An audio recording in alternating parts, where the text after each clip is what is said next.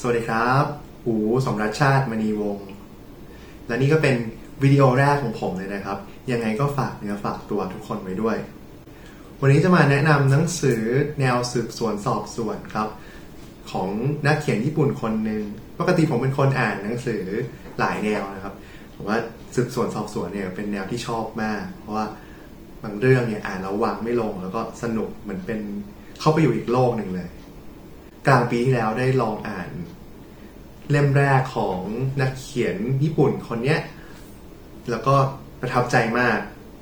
ซื้อมาตอนเดือน6นะครับ ตอนนั้นมีซื้อลดหย่อนภาษีได้ก็ซื้อมา แล้วหลังจากนั้นก็จัดมาอีกเกือบ 30 เล่มนะครับ คิดดูแล้วกันว่าประทับใจมากแค่ไหนนะ วันนี้จะมาแชร์เรื่องราวดีๆนะครับ หวังว่าจะมีประโยชน์กับหลายๆคนที่ชอบอ่านหนังสือเนาะ คิดเห็นยังไงก็บอกกันได้นะครับ ก่อนหน้านี้นะครับ ถ้าใครได้ไปแผงหนังสือขายดีในไทยเนี่ยหนึ่งในนั้นก็คุณก็จะเจอกับปาฏิหาริย์ร้านชำคุณนามิยะ หรือว่าคุณอาจจะคุ้นตากับกลลงซ่อนตายก่อนหน้านี้ครับ อยากบอกว่าสองเล่มนี้เป็นหนังสือขายดีทั่วโลกเลยนะ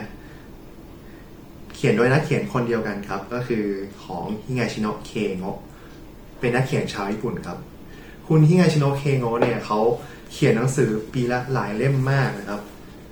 แล้วก็หนังสือของเขาแต่ละเล่มก็ขายดีเป็นเทน้ำเทท่า หลายๆเรื่องถูกนำไปสร้างเป็นภาพยนตร์เป็นซีรีส์สิ่งที่ตัวผมเองประทับใจกับหนังสือคุณฮิงาชิโนะเคโงเนี่ยมีอยู่ด้วยกัน 3 ข้อครับ อย่างแรกเลยก็คือ เนื้อเรื่องเนี่ยบางทีไม่ตรงปกหรอก เราอ่านคำโปรยของเขาไปข้างหลังเล่มเนี่ยเรารู้ว่าเรื่องมันจะเริ่มยังไงเนาะแต่พอเรื่องดำเนินไปอะ มันอาจจะพลิกกลายเป็นอีกประเด็นหนึ่งอีกเรื่องราวหนึ่งไปเลยก็ได้ อย่างที่สองก็คือ การเล่าเรื่องของเขา เขาเล่าเรื่องแบบไม่เยินเยอะอะเหมือนลักษณะเป็นบทละคร การเขียนบทละครเนี่ยครับ มันก็จะเดินเรื่องได้ไวข้อที่สามอตอนที่เขาวางปริศนาไว้ในเรื่องเนี่ย แล้ววิธีการที่เขาคลี่คลายเข้ามา มันมันค่อนข้างโดดเด่น มันน่าประทับใจ เหมือนกับค่อยๆ ต่อจิ๊กซอว์ทีละชิ้นเข้ามา บางเรื่องเนี่ยต้องอ่านจนถึงหน้าสุดท้าย ไม่สิประโยคสุดท้าย ถึงจะเข้าใจจริงๆว่าทั้งเรื่องเขาต้องการสื่ออะไร งานเขียนของฮิงาชิโนะเคโงเนี่ยหลายเรื่องเป็นแนวทดลองครับ คือฉีกขนบธรรมเนียมการเล่าเรื่องของ นิยายหรืออะไรก็ตามที่เป็นแบบดั้งเดิมนะครับมาเริ่มที่เล่มแรกนะครับ เล่มนี้ชื่อว่ากลลวงซ่อนตาย หรือภาษาอังกฤษใช้ชื่อว่า Devotion of Suspect X เล่มนี้นะครับ เป็นเล่มแรกเลยถ้าใครจะอ่านของฮิงาชิโนเคโงะเนี่ย ทุกคนพูดเป็นเสียงเดียวกันว่าต้องเล่มนี้นะครับกลลวงซ่อนตายเป็นเล่มหนึ่งในซีรีส์ของนักสืบกาลิเลโอนะครับ นักสืบกาลิเลโอเนี่ยเป็นชื่อว่า ยูกาวะเป็นอาจารย์ฟิสิกส์ในมหาวิทยาลัย ก็จะแก้ปัญหาไขคดีด้วยวิทยาศาสตร์ ในซีรีส์ของเขาก็จะใช้ความสามารถทางวิทยาศาสตร์ ใช้เหตุผล ในการช่วยไขคดีต่างๆนะครับ เล่มนี้ก็เป็นเล่มที่เป็นมาสเตอร์พี e ของซีรีส์กาลิเลโอเลยล่ะ เรียกว่าขายดีอันดับหนึ่งของเขาเลย เป็นแนวสืบสวนที่มีเอกลักษณ์มากๆ และยังได้รางวัลนาโอกิซึ่งเป็นรางวัลของวรรณกรรมญี่ปุ่น จุดเด่นของเรื่องนี้นะครับก็คือทริคการซ่อนหลักฐานของอิชิงามิซึ่งเป็นครูคณิตศาสตร์ ซึ่งไปพบว่าแม่ไม้กับลูกข้างห้องเนี่ย เผลอฆ่าคนตาย เขาก็เข้ามาช่วย เขาเป็นคนที่แอบรัก แม่ไม้ข้างห้องคนนี้อยู่แล้วพอตเรื่องคุณก็จะรู้ว่าใครเป็นคนฆ่าตั้งแต่แรกเนาะแล้วใครเป็นคนช่วยแต่ความสนุกและความน่าประทับใจของมันอยู่ที่เรื่องราวการอำพรางคดี ว่าเอ๊ะครูคนนี้เขาใช้สกิลทางการที่เขาเป็นครูคณิตศาสตร์เนี่ยเขาเอามาช่วยซ่อนคดีนี้ยังไง อีกจุดเด่นหนึ่งที่คนชอบก็คือเรื่องของความรักของ อิชิงามิคืออารมณ์ในเรื่องเนี้ย มันค่อนข้างสะเทือนใจแล้วก็องค์ประกอบหลายอย่างมันทำให้ติดตรึงใจโดยเฉพาะตอนท้ายของเรื่องเนี่ย น่าประทับใจมากครับ เรื่องที่สองนะครับ ขอแนะนำเรื่องนี้ครับ ตายวันแต่ง เป็นแนวทดลองครับ เชื่อว่าไม่มีเล่มไหนในโลกแล้วที่จะเขียนได้แบบเนี้ยนิยายสืบสวนสอบสวนนะนะ เป็นเรื่องที่ตอนจบเนี่ยต้องร้องเฮ้ยผมอะต้องอ่านอีกรอบซ้ำใหม่ตั้งแต่หน้าแรก จนถึงหน้าสุดท้าย เพื่อเฟ้นหารายละเอียดที่ตกหล่นไป เพราะตอนจบเรื่องนี้ไม่ธรรมดาจริงๆ เรื่องราวเป็นเรื่องของผู้ตายนะครับ เป็นเจ้าบ่าว เป็นนักเขียนคนหนึ่งมีผู้ต้องสงสัยสามคน แล้วเรื่องก็เดินเรื่องด้วย การเล่าเรื่องของสามคนนี้ ทั้งสามคนเนี่ยก็มีเพื่อนเจ้าบ่าวนะครับ มีพี่ชายของเจ้าสาว แล้วก็บรรณาธิการหญิงคนหนึ่งที่เป็นผู้ต้องสงสัย ทั้งสามคนเนี่ยต่างก็มีแรงจูงใจในการฆ่าเจ้าบ่าวคนนี้นะครับ ทั้งสามคนเนี่ยต่างเชื่อว่าตัวเองเป็นคนลงมือฆ่า เป็นคนวางยาเจ้าบ่าวคนนี้นะครับ ทีเนี้ยเรื่องเนี้ยพอมันเดินเรื่องด้วยการใช้มุมมองของบุคคลที่หนึ่งเล่าเรื่อง ก็ถ้าเป็นคอสืบสวนก็จะรู้ว่า แต่ละคนก็จะซ่อนหลาย ๆ อย่างเอาไว้ ในเรื่องที่ตัวเองเล่านะครับ มันจะไม่ได้เล่าแบบตรงไปตรงมา บางคนอ่านเล่มนี้แล้วไม่ชอบนะครับ เพราะว่าเนื่องจากมันเป็นแนวทดลองแล้วตอนจบเนี่ยทำให้หลาย ๆ คนไม่ประทับใจอย่างไรก็ตามไม่แนะนำให้อ่านเป็นเล่มแรกนะครับ เพราะว่า น่าจะบางคนอาจจะไม่ประทับใจได้นะครับ อาจจะอ่านเป็นเล่มหลังๆ หลังจากอ่านซีรีส์การ i เลโอไปแล้วบางเล่มนะครับ เล่มที่สามนะครับ เรื่องนี้เลย ผมอ่านเป็นเล่มแรกที่ผมเล่าไปให้ฟังว่า ปีที่แล้วเดือนหกเนี่ย เล่มนี้ผมซื้อเป็นเล่มแรก เล่มเดียว แล้วกลับมาอ่านแล้วก็พบว่ามันสนุกมาก แล้วก็ติดตามของนักเขียนท่านนี้ต่อมาเรื่อยๆนะครับ ก็คือภาพสุดท้ายที่คนตายเห็น ภาษาญี่ปุ่นใช้ชื่อว่า dying g u i หรือตาที่กำลังตายนะครับ ในเรื่องคร่าวๆของเล่มนี้ก็คือว่าชินสุเกะพระเอกเนี่ย ถูกทำร้ายที่ศีรษะจนความทรงจำหายไป คนที่ลงมือทำร้ายเขาเนี่ย เป็นสามีของผู้หญิงคนหนึ่งที่ถูกรถยนต์ ของชินสุเกะชนเสียชีวิต แต่ชินสุเกะลืมไปแล้ว ความทรงจำหายไปในช่วงที่เกิดคดี ชินสุเกะจึงเริ่มรื้อฟื้นความทรงจำรื้อฟื้นหาหลักฐานว่าเกิดอะไรขึ้น พยายามจะขุดคุยลงไป ในขณะที่คนรอบตัวก็ไม่อยากให้ขุดคุยเท่าไหร่ แล้วเรื่องนี้มีกลิ่นอายของความเป็นทริลเลอร์ ความสยองขวัญแล้วก็ สิ่งที่มันมีเรื่องเหนือธรรมชาติเข้ามาหรือเปล่า แนะนำนะครับ เล่มต่อมานะครับ คือหาซื้อภาษาไทยไม่ได้ตอนนั้นนะครับ จริงๆเป็นเล่มที่หนามากเลยนะ Under the Midnight Sun ภาษาไทยจะชื่อว่า พระอาทิตย์เที่ยงคืนนะครับ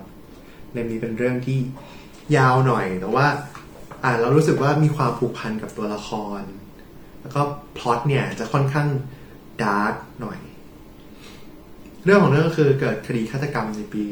1972 นะครับ ผู้ตายเป็นเจ้าของร้าน รับจำนำแห่งหนึ่งในโอซาก้า คดีปิดไม่ลงครับ เพราะว่าหาตัวคนร้ายไม่ได้ ก็เรื่องราวเนี่ยจะวนเวียนอยู่รอบๆ ลูกชายของผู้ตายนะครับ ที่ชื่อว่าเรียวจิแล้วก็ลูกสาวของลูกค้า คนหนึ่งชื่อว่ายูกิโฮะนะครับ เด็กสองคนเนี้ย ก็จะเป็นคนเดินเรื่องต่างๆ ตลอดทั้งเล่มนะครับ ตั้งแต่วัยเด็กประถม มัธยมจนโตเป็นผู้ใหญ่ เรื่องนี้ประทับใจในความมุ่งมั่น ความแน่วแน่ของตัวละคร อย่างที่บอกค่อนข้างดาร์กนะครับเล่มนี้อ่านแล้วบางทีจะรู้สึกหดหูได้ แต่ว่าสนุกมาก เล่มต่อมาที่จะแนะนำนี้ก็คือ เล่มนี้ครับ After School เป็นเล่มแจ้งเกิดของเฮียชิโนเคโงะเลยนะครับ เขาเขียนเล่มนี้ในปี 1985 แล้วก็ดังเป็นพลุแตก เนื่องจากได้รางวัลเอ็ดโดงาว่ารัมโปนะครับ เนื้อเรื่องเกิดในโรงเรียนหญิงล้วนแห่งหนึ่ง ในเนื้อเรื่องก็จะมีเรื่องบรรยากาศของกีฬาสี งานพาเหรดการวางยาพิษ การฆาตกรรมในห้องปิดตายนะครับ เรื่องนี้จะโดดเด่นเรื่องทั้งเรื่องพล็อตแล้วก็ทริคที่ใช้สุดยอดมาก แล้วเรื่องนี้ตอนจบอะสนุกด้วย เล่มต่อมานะครับ หาภาษาไทยไม่ได้เหมือนกันตอนนั้น Newcomer ภาษาไทยใช้ชื่อว่าฆาตกรรมปริศนากับตำรวจหน้าใหม่ เกิดคดีฆ่ารัดคอของผู้หญิงคนหนึ่งในย่านนิคมบาชินะครับ ที่โตเกียว แล้วก็เล่มเนี้ยเป็นเล่มของนักสืบคางะที่ผมชอบมาก เป็นอีกซีรีส์หนึงนะเคียวอิโจคางะเนี่ยเป็นนักสืบคนหนึ่งที่โดดเด่น ทั้งบุคลิกแล้วก็สไตล์การสืบสวนและเล่มนี้ผมชอบมาก ทั้งบรรยากาศในเรื่องที่มีความอบอุ่น จริงเล่มนี้เขียนไม่เหมือนหนังสือสอบสวน สืบสวนสอบสวนเล่มอื่นๆนะ เพราะว่ามันเล่า เรื่องเป็นตอนๆแต่ละเรื่องเนี่ยก็มีเรื่องให้เราสงสัยก็ต้องแก้ปริศนากันไป แล้วก็คางาเนี่ยยังต้องสืบพฤติกรรมของผู้ตายนะครับ ว่าก่อนตายเขาไปที่ไหนมาบ้างเขาไปทำไมแล้วใครจะมีส่วนเกี่ยวข้องกับคดีนี้ได้บ้างนะครับ ในเรื่องนี้เราจะได้สำรวจย่านนิฮมบาชินะครับ อย่างผมอ่านไปด้วยก็เปิด Google Street View ใน Google Maps ไปด้วยก็จะเหมือนได้เที่ยวโตเกียวนะครับ เล่มต่อมานะครับ เพิ่งนำไปสร้างเป็นภาพยนตร์เมื่อปีที่แล้วนี่เอง Masquerade Hotel ในชื่อภาษาไทยที่ว่าพิกัดต่อไปใครเป็นศพคดีฆาตกรรมก่อนหน้านี้มีหลักฐานบ่งชี้ว่าคดีฆาตกรรมต่อไปอะจะเกิดขึ้นในโรงแรมหรูแห่งหนึ่งในโตเกียว ตำรวจนิตะเนี่ยจะต้องปลอมตัวเข้าไปเป็นพนักงานต้อนรับในโรงแรม เพื่อสืบหาเบาะแสของคดีนี้ เนื้อเรื่องจะเดินไปตามแขกที่ต้องสงสัยว่าแขกแต่ละคนกุมความลับอะไรบางอย่างเอาไว้ แขกแต่ละคนสวมหน้ากากเอาไว้ ความน่าสนุกของเรื่องนี้อยู่ที่ว่า มุมมองของพนักงานโรงแรม ชั้นหนึ่งอย่างเงี้ย กับมุมมองของตำรวจเนี่ยคนละเรื่องกันเลย พนักงานโรงแรมเนี่ยจะถือว่าลูกค้าเป็นที่หนึ่งต้องเอาใจลูกค้าลูกค้าไม่เคยผิด ในขณะที่ตำรวจที่ปลอมตัวเข้าไปเนี่ยแบ็กกราวของตำรวจคือการสงสัยทุกคน การไม่ไว้ใจใครสักคนเลย สงสัยทุกเรื่อง ในขณะเดียวกันมันก็ขัดแย้งกับความรู้สึกของการปลอมตัวเข้าไปเป็นพนักงานโรงแรม โดยเฉพาะพนักงานต้อนรับ ที่ต้องเอาใจลูกค้าตลอดเวลา เล่มต่อมาครับ คดีฆาตกรรมคืนฝนดาวตก เล่มเนี้ยบอกเลยว่าคนร้ายเนี่ยร้ายกาจจริง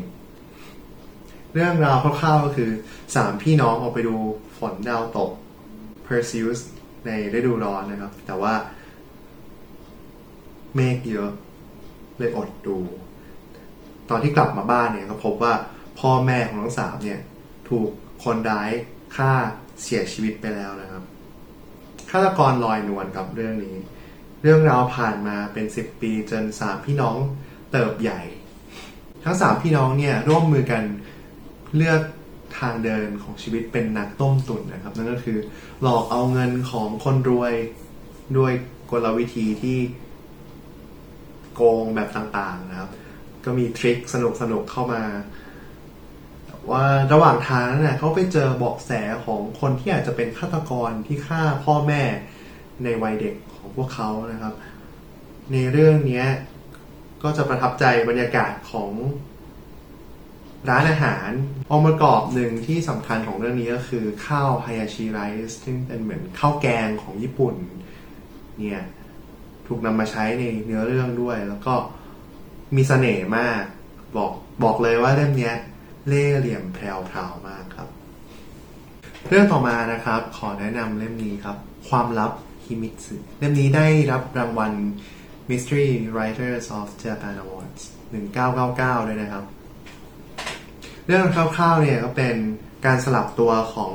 แม่กับลูกฟังดูคุ้นๆใช่ไหมแต่เล่มนี้ไม่เกริ่นหรอกครับบอกเลยว่าสนุกมากจริงๆ เรื่องมันคร่าวๆเนี่ยก็คือว่า ภรรยากับลูกสาวเดินทางไปด้วยกันรับประสบอุบัติเหตุบนรถบัส ภรรยาเนี่ยร่างกายเสียชีวิต แต่วิญญาณเข้ามาอยู่ในร่างกายของลูกสาว ดังนั้นวิญญาณของลูกสาวหายไปนะครับ ทีนี้ เรื่องราวมันซับซ้อนมันเข้มข้นขึ้นตอนที่ ภรรยาในร่างลูกสาวเนี่ย จะมี ใช้ชีวิตต่อไปยังไง แล้วก็ความสัมพันธ์ในครอบครัวจะเป็นยังไงต่อไปเล่มนี้นักเขียนเนี่ยขยี้ประเด็นต่างๆ ได้ลึกซึ้งมาก แล้วก็เข้มข้นมากจริงๆ อีกหนึ่งจุดเด่นของเล่มนี้ก็คือ ตอนท้ายเรื่องเนี่ย อ่านแล้วร้องเฮ้ย ต้องอ่านกลับไปย้อนอีกรอบอีกแล้ว เล่มนี้สนุกจริง ๆนะครับ เดินเรื่องได้จับใจมากครับเล่มนี้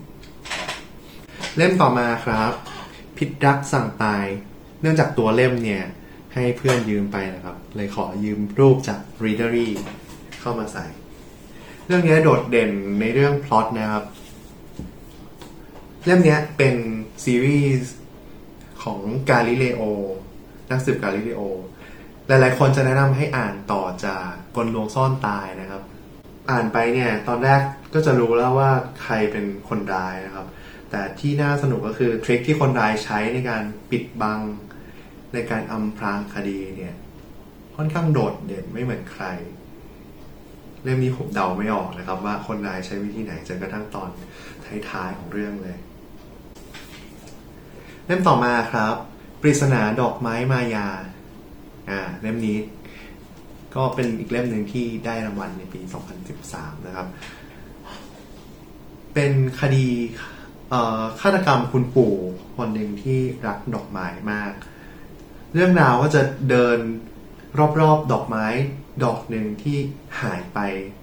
ในที่เกิดเหตุนะครับ แล้วดอกไม้เนี่ย คุณปู่ยังทิ้งท้ายไว้ให้กับหลานด้วยว่าเป็นดอกไม้ที่มีความพิเศษมาก พิเศษยังไงเรื่องราวนี้ก็จะเดินไปรอบๆ ดอกไม้ดอกเนี้ยเพื่อค้นหาปริศนา แล้วก็ไขคดีว่าใครเป็นคนร้าย ความประทับใจของผมที่มีต่อเล่มนี้เนี่ยก็คือ หนึ่งตลาดดอกบานเช้าในเล่มนี้นะครับ ที่อุเอโนบรรยากาศเขียนแล้วน่าไปเดิน อีกเรื่องนึงก็คือความสัมพันธ์ระหว่างพี่น้องครับ พี่ชายน้องชายเนี่ยที่บางทีไม่ค่อยลงรอยกัน แล้วก็การคลี่คลายความลับของปริศนาของดอกไม้เนี่ยสนุกมากเล่มต่อมานะครับ โชคชะตานะครับเป็นเรื่องราวของคู่แข่งในวัยเด็ก ผู้ชายสองคนนะครับ คนหนึ่งเลือกเป็นหมอ แต่งงานกับผู้หญิงสาวคนหนึ่งที่เคยเป็นแฟนเก่าของผู้ชายคนหนึ่งที่เป็นเลือกเป็นตำรวจโชคชะตานำพวกเขามาเจอกันด้วยคดีฆาตกรรมที่บ้านของผู้ชายผู้หญิงคู่นี้นะครับ เรื่องนี้เล่นกับประเด็นเรื่องโชคชะตาที่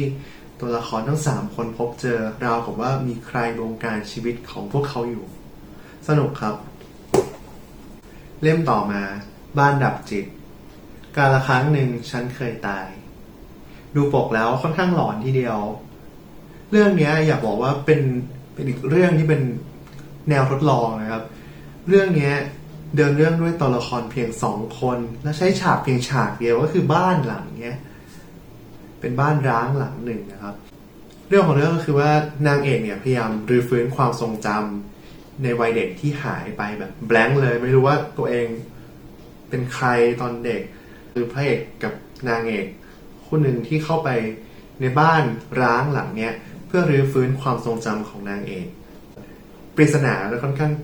เข้มข้นนะครับ เดาไม่ออกว่ามันเกิดอะไรขึ้นในอดีต แล้วก็เขาจะต้องค่อยๆไขปริศนาผ่านข้าวของที่เขาเจอในบ้าน ไปเรื่อยๆนะครับ เรื่องนี้จะมีความรุนแรงในบ้านเข้ามาเกี่ยวข้องด้วย เรื่องนี้ยังได้รับรางวัล Polar Prize Best International Novel ในปี 2010 แล้วก็ Bookmark Reader Award 2011 นะครับ ต่อมาพาเรดแห่งความเงียบงัน Silent Parade เป็นเล่มล่าสุดในซีรีส์ Galileo ที่ออกมาตอนปี 2018 นะครับ เรื่องของเรื่องก็เกิดขึ้นในเมืองเล็กๆ เมืองหนึ่งนะครับ ลูกสาวเจ้าของร้านอาหาร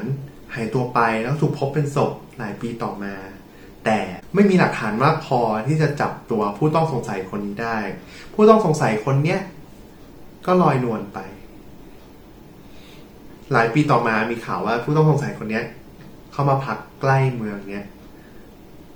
คนในเมืองก็เลยร่วมกันวางแผนบางอย่าง พื่อหาหลักฐานเอาผิดให้ได้ เรื่องนี้ตีแผ่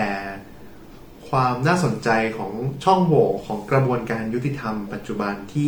ยอมให้คนผิดลอยนวลแต่ไม่ยอมจับผู้บริสุทธิ์นะครับ ตีประเด็นนี้ได้สนุกทีเดียวแล้วก็วิธีในการฆาตกรรมทริคในการอำพรางรูปคดีเนี่ย ก็สนุกมาก ๆ ต้องใช้ นักสืบกาลิเลโอเข้ามาไขคดีนี้ครับ เล่มต่อมานะครับ เจตนาเลือดหรือเล่มภาษาอังกฤษใช้ชื่อว่า Malis นะครับ เนื่องจากตอนนั้นผมอ่านก่อนที่เล่มภาษาไทยที่เพิ่งจะออกมาเมื่อเดือนก่อนนี่เองนะครับ เรื่องโดยคร่าวๆก็คือเกิดคดีฆาตกรรมนักเขียนคนหนึ่งซึ่งเป็นนักเขียนชื่อดังนะครับกลวิธีในการเล่าเรื่องของเรื่องนี้มีความโดดเด่น ก็คือเล่าผ่าน สมุดบันทึกของเพื่อนนักเขียนผู้ตายเนี่ยครับ แล้วก็เล่าผ่านส่วนบันทึกของคางะอีกคนหนึ่ง ทีนี้พอเล่าด้วยมุมมองของบุคคลที่หนึ่งเนี้ย ถ้าเป็นขอสืบสวนก็จะรู้ว่าซ่อนอะไรหลาย ๆ อย่างเอาไว้ข้างในนั้น แล้วเรื่องเนี้ยก็แยบยนไม่ธรรมดาจริงครับ หลายคนก็คงจะพอเดาออกได้นะครับว่าเรื่องมันจะไม่ได้เดินไปง่าย ๆ แบบที่เขียน ในสมุดโน้ตพวกนั้นนะครับ มันมีสิ่งน่าสงสัยน่าเคลือบแคลงอยู่ภายในนั้นอยู่ด้วย สิ่งหนึ่งที่ไม่ค่อยชอบเกี่ยวกับเล่มนี้ก็คือ monologue ที่มันยาวเกินไป เนื่องจากเป็น nature ของการจดบันทึกนะครับ ว่าก็ต้องเป็นคนเดียวนี่แหละที่พูดยาวๆ มันทำให้บางทีอ่านแล้วค่อนข้างเบื่อ แต่ก็เข้าใจได้นะครับว่าหลายครั้งมันมันต้องเดินเรื่องแบบเนี้ย มันถึงจะสนุก แล้วก็มีอะไรหลาย ๆ อย่างซ่อนอยู่ในเรื่องนี้นะครับเริ่มต่อมาที่แนะนำนะครับ สมการกลางฤดูร้อนนี่ก็เป็นหนึ่งในซีรีส์กาลิเลโอนะครับ เป็นเรื่องราวที่เกิดขึ้นในเมืองพักตาอากาศริมทะเลแห่งหนึ่ง อาจารย์ยุกาว่าเนี่ยได้เข้าไปพักเพื่อเข้าร่วมสัมมนาเกี่ยวกับการถกเถียงว่าจะใช้ทรัพยากรในทะเล เป็นแร่ชนิดหนึ่งเอาขึ้นมาใช้ประโยชน์ แล้วก็คอนเซิร์นของชาวบ้านก็คือว่าการส่งผลกระทบกับสิ่งแวดล้อมเนี่ย แล้วเรื่องนี้เกิดเหตุเป็นอดีตตำรวจคนหนึ่งเสียชีวิตบนโขดหินริมทะเล แล้วก็บ้านเจ้าของโรงแรมเนี่ยมีสมาชิกที่ถูกตกเป็นผู้ต้องสงสัยอยู่ด้วย อาจารย์ยูคาว่าก็ต้องสืบสวนคดีนี้นะครับ เรื่องสุดท้ายนะครับ ที่แนะนำหลายคนชอบมากนะครับ เห็นได้ชัดว่าเป็น bestseller ในแผงหนังสือเลยนะครับ เล่มนี้ถูกนำไปสร้างเป็นภาพยนตร์ของจีนของญี่ปุ่นมาแล้วนะครับปาฏิหาริย์ร้านชำของคุณนามิยะ เล่มนี้เขียนในปี 2012 นะครับ แล้วก็ได้รับรางวัลที่ญี่ปุ่น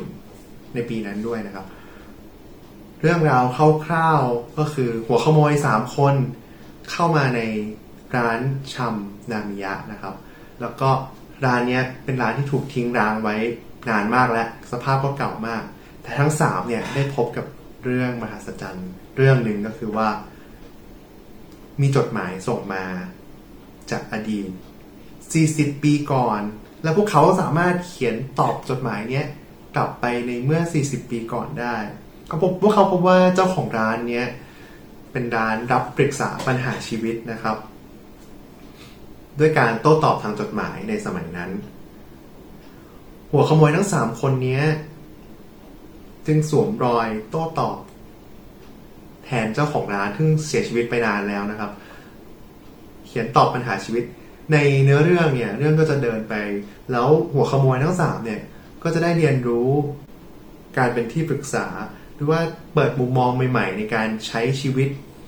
ให้พวกเขา เรื่องนี้หลายๆคนชอบนะครับ แต่เนื่องจากมันไม่ใช่แนวสืบสวน ผมก็เลยไม่ได้แรงมันเป็นอันดับแรก ๆนะครับ อ่านแล้วอบอุ่นทีเดียว แล้วก็บรรยากาศในเรื่องเนี่ย ดีมากๆ เป็นยังไงบ้างครับ ผ่านไป 17 เล่มแล้ว 17 เล่มที่ยกมาเนี่ย เป็นเรื่องที่ผมชอบมากให้คะแนน wow factor แบบสุดๆอะยังมีอีก10กว่าเล่มอยู่ตรงนี้นะครับ แต่ไม่ใช่ว่า10กว่าเล่มเนี้ไม่สนุกนะหนังสือของที่ไงชิโนเคงอเนี่ย สนุกทุกเล่มจริง ๆ แต่แค่ผมชอบน้อยกว่า ถ้ามีโอกาสจะเอามาเล่าให้ฟังอีกครั้งในโอกาสหน้านะครับ และตารางนี้ก็เป็นสรุปของทั้ง 17 เล่มที่ได้พูดถึงไป ชอบไม่ชอบยังไง คิดเหมือนผม คิดต่างกับผมยังไง ช่วยกันคอมเมนต์ข้างล่างนี้นะครับ จะได้พูดคุยกัน แล้วก็อย่าลืมกดไลค์กด subscribe ข้างล่างด้วยนะครับ วันนี้จบเพียงเท่านี้ขอลาไปก่อน โอกาสหน้าเจอกันใหม่ ขอบคุณครับ